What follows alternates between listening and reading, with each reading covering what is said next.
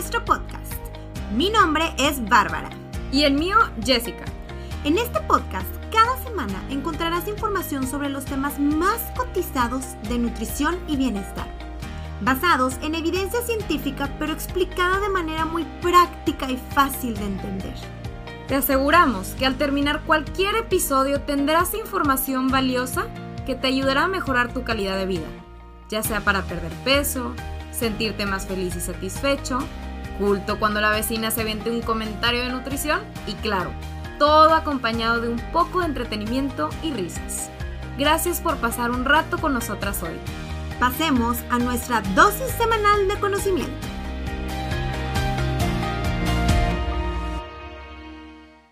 Hola, hola tu Helters.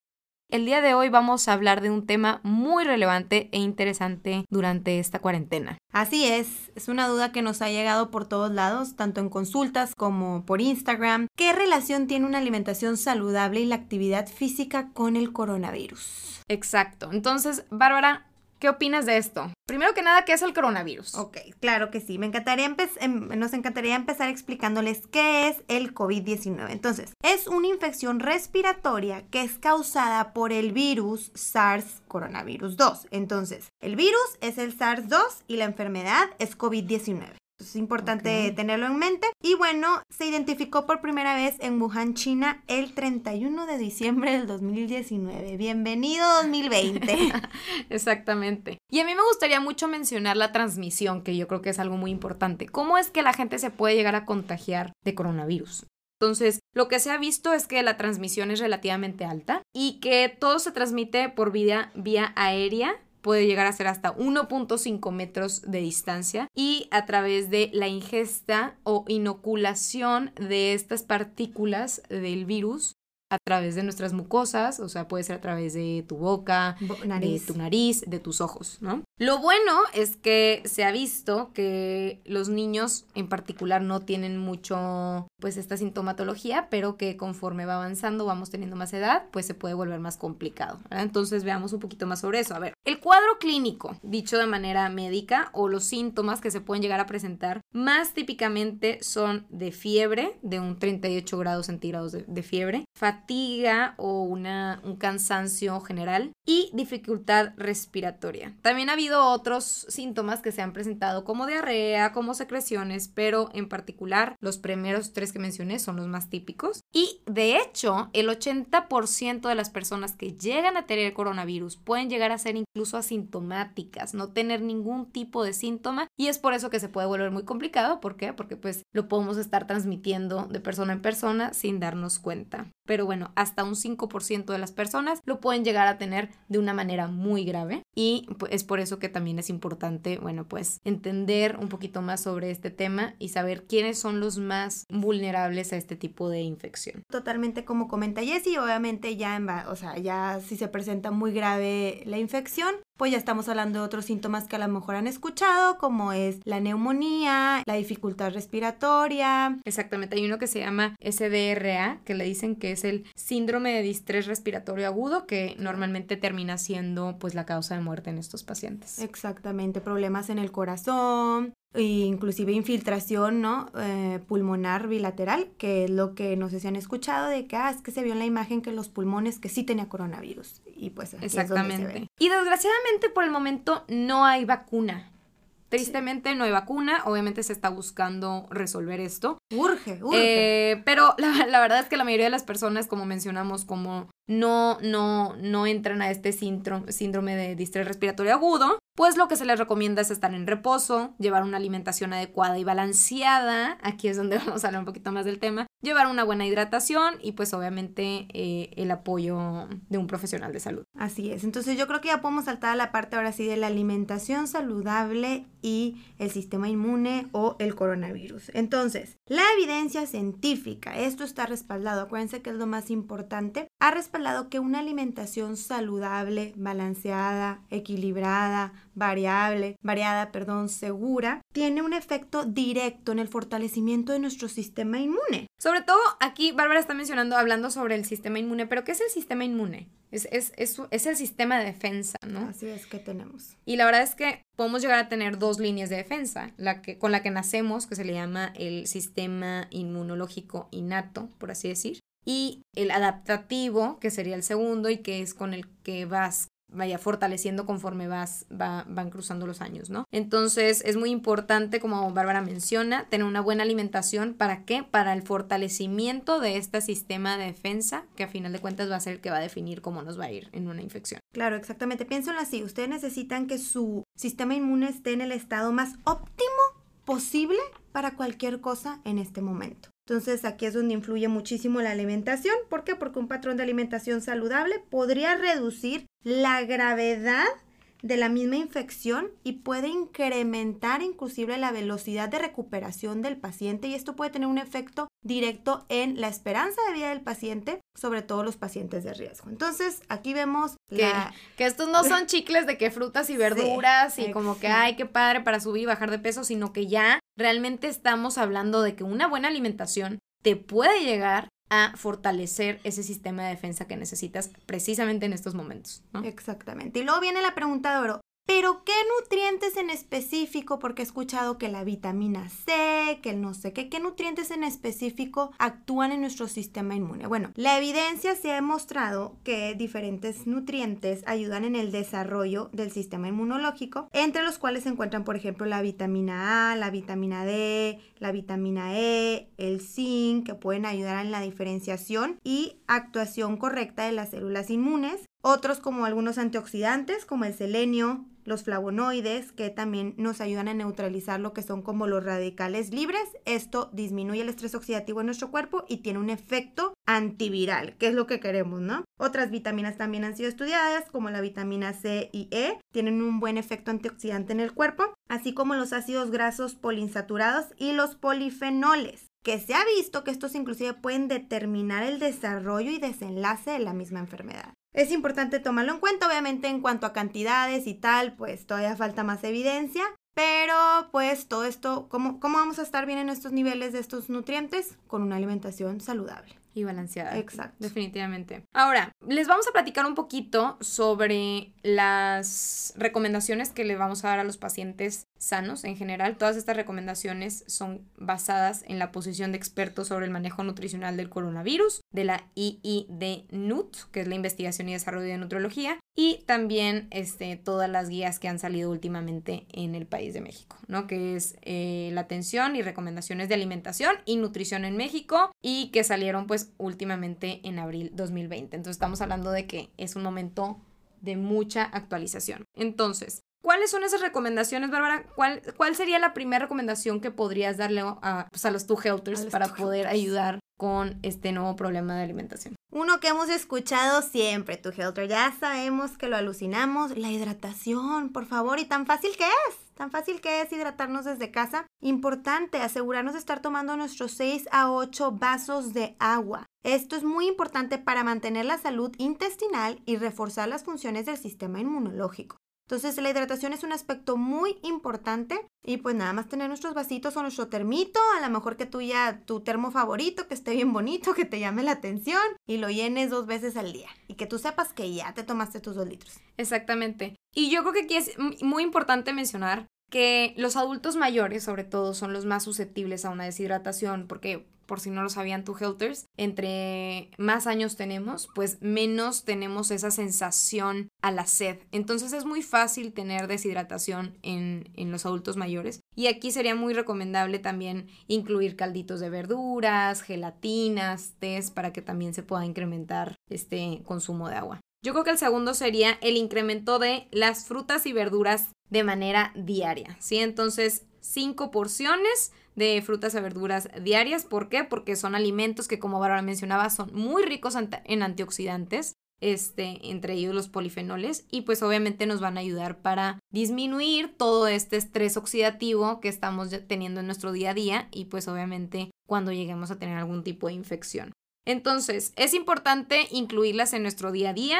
Aunque tengamos tos o dolor de garganta, pues lo podemos facilitar a través de calditos, purés, etc. Nunca, nunca forzar a los niños a comer frutas y verduras, sino tratar de irse metiendo en su dieta, pero de una manera en la que no sea tan forzosa. Y aquí es muy importante mencionar que los antioxidantes que estas frutas y verduras nos van a dar muchas veces van a terminar siendo súper importantes para la reparación, incluso del epitelio de nuestros pulmones. A veces en el COVID, muchos de los que terminan siendo comprometidos son los pulmones, ¿no? Entonces, si queremos esa reparación adecuada, pues necesitamos esos antioxidantes que vamos a encontrar en las frutas y verduras. Este, ¿alguna otra recomendación que tú tengas? No, pues así es, como comenta ella, es bien importante y les recomendamos que tengan las verduras ya listas. Todos sabemos que no vas a llegar, bueno, en la noche vas a llegar en tu propia casa porque todos estamos en casa. Ah, me voy a poner a limpiar la verdurita, coserla, cortarla. Obviamente da flojera, entonces les recomendamos que se tomen un día para hacer N cantidad de verduras que las tengan ya listas para que nada más lleguen y calienten y le agreguen al huevito, a su pollito, lo que sea. Exactamente, o congelarlas para que duren más tiempo. De hecho, también pueden este, comprar inclusive verduras congeladas, es una pregunta muy típica y sí se puede, no hay problema. También aumentar el consumo de leguminosas. ¿Cuáles son las leguminosas? Pues los frijoles, las lentejitas, garbanzos, todos los cereales integrales, esa fibrita extra como la avena, pan integral, arroz, etc. Aumentar también el consumo a lo mejor de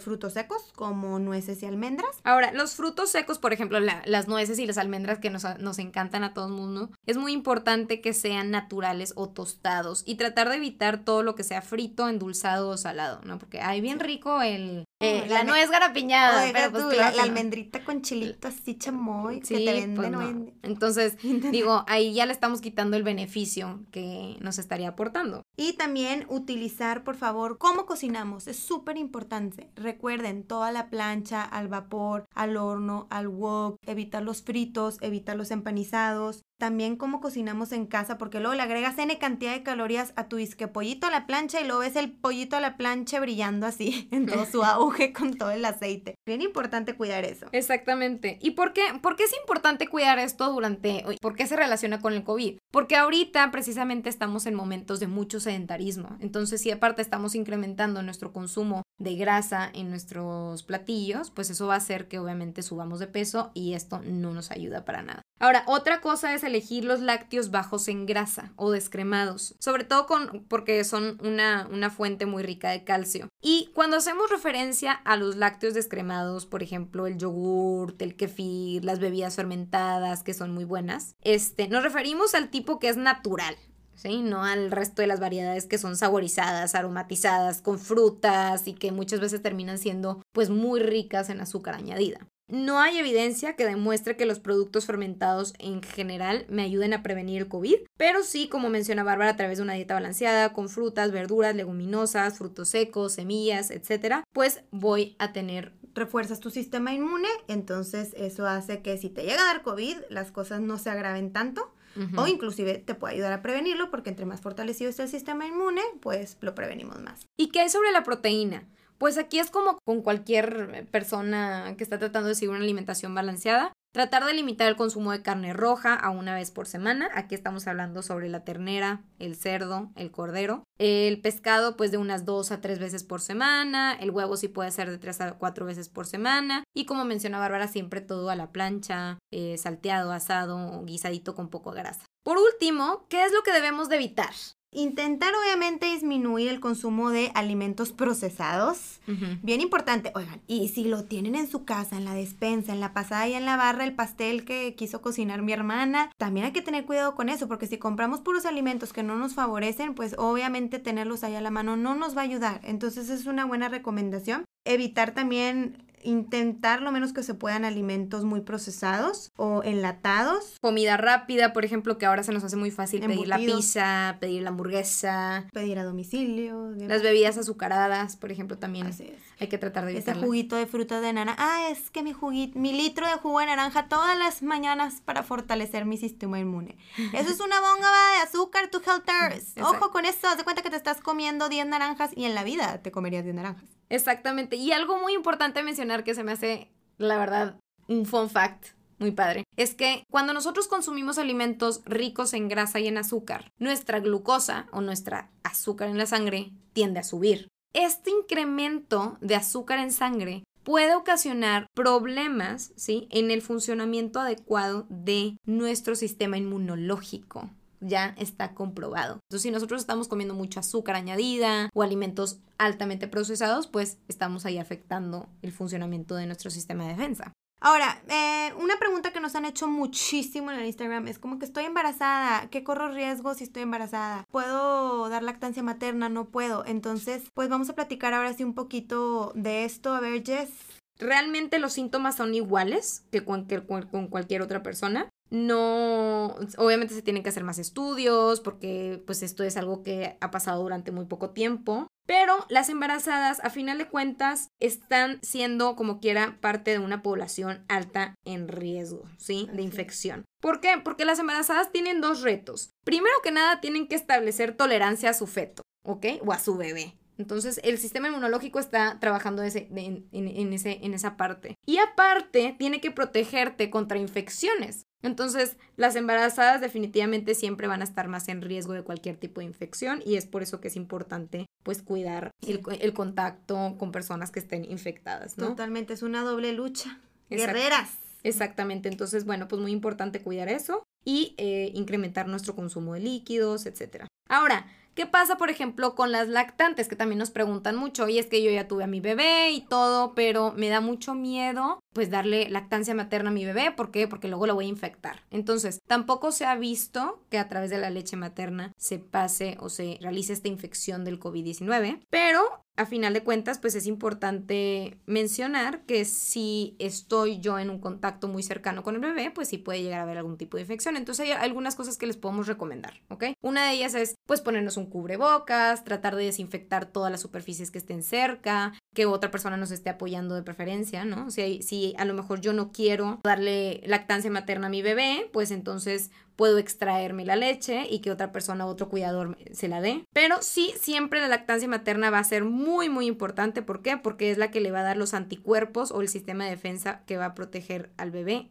de futuras infecciones. Entonces siempre se va a preferir la lactancia materna sobre cualquier otro tipo de fórmula, ¿sí? Así es, totalmente de acuerdo. Este, otra pregunta que nos hacían mucho era sobre los adultos mayores. Entonces, es muy importante porque definitivamente la edad es un fuerte factor de riesgo en automático por la edad, por complicaciones graves y muertes. Y luego, otro grupo de riesgo son las personas que ya tienen enfermedades crónicas. Entonces, ¿cuál es el problema? Que muchos de los adultos mayores, aparte tienen enfermedades crónicas, entonces en automático se vuelven un grupo muy, muy, muy vulnerable. Entonces, muy importante cuidar a todos nuestros viejitos, muy, muy importante. Exactamente. Y sobre todo porque normalmente tienen un déficit nutricional, ¿no? Y eso afecta mucho el funcionamiento adecuado de los pulmones y de todo. Todo el sistema respiratorio, claro. O si les llega a dar COVID y ya tienen una este, desnutrición, pues todo esto provoca estrés en el cuerpo y todas las reservas que tienen se van a ir de volada, entonces pues esto lo expone más, ¿no? A complicaciones, mortal, alta tasa de mortalidad, etc. Entonces aquí, ¿qué les daríamos de recomendación? Obviamente tratar de estar lo más cuidados posible, con menos cantidad de gente que, que, que no estén expuestos. Que no estén expuestos.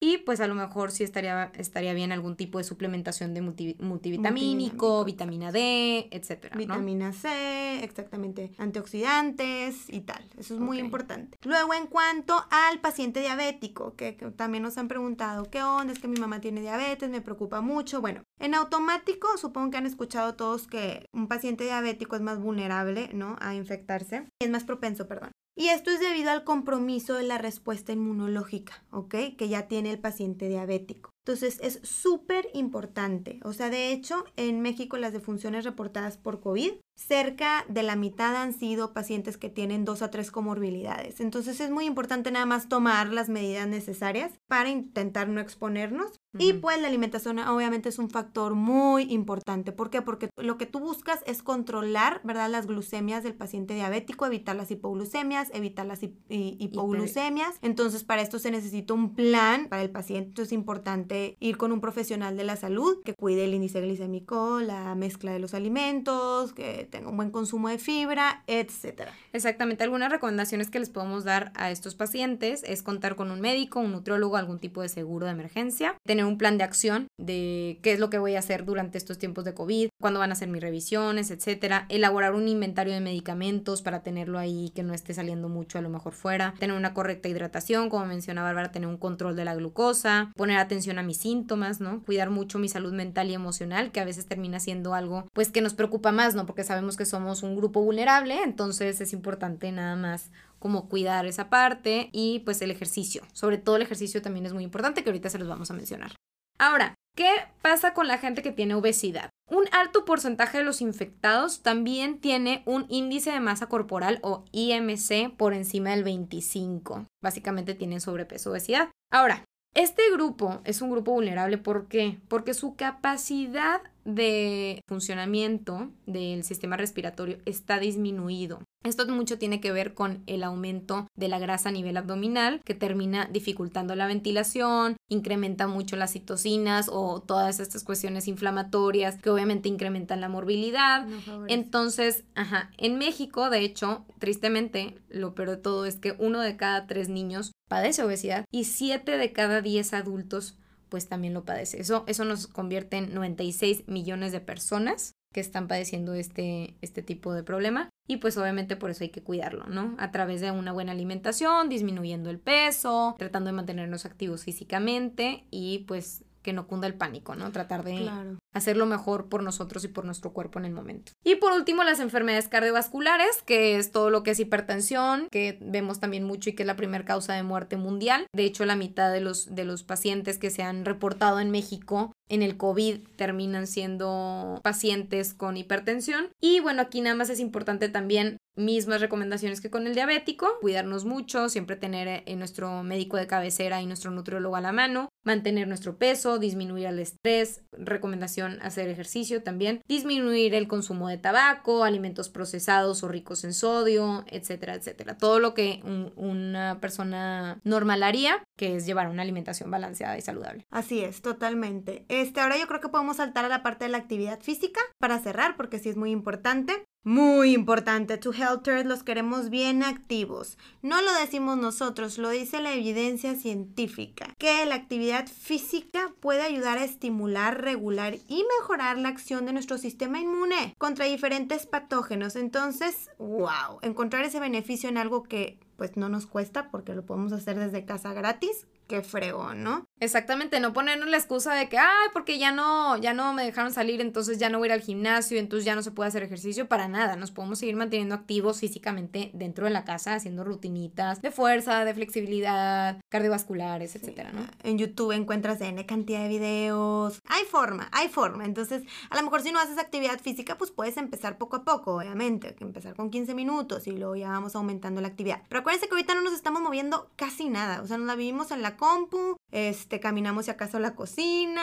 Viendo Netflix. Exacto, entonces es muy importante mínimo cumplir con tus 30, 40 minutos de actividad. Si se puede más, que fregón, pero hay que tenerlo en mente. Exactamente. Y por último, antes de que se me olvide, también el sueño. El sueño también es algo que nos puede llegar a afectar de manera directa eh, al funcionamiento del, pues, de nuestro sistema inmunológico. Entonces es muy importante dormir ahora que estamos como que con los horarios por todos lados y que claro que hemos escuchado de todo tipo que hay gente que está despierta hasta las 3, 4 de la mañana, eh, viendo la tele, viendo su serie favorita. Cuidadito porque esto nos puede terminar afectando de manera negativa. Así es, tu Helters. Espero que hayan aprendido. Así es, en conclusión, todos a comer bien, todos podemos hacer algo, algo que está en nuestras manos y es cambiar nuestra alimentación, activarnos y eso tiene un efecto directo en nuestro sistema inmunológico que ahorita queremos que esté en su mejor auge. Exactamente. Si tienen dudas sobre este tema en general, ya saben que nos pueden preguntar en nuestro Instagram, tu Health Oficial. Y si les gustó, por favor, compártanlo. Si de algo les sirvió esta información, una mini cosita, les vamos a pedir, please, to Healthers, los queremos mucho de favor, que lo compartan, aunque sea con una sola persona. Pero pues para que esta información le llegue a más personas y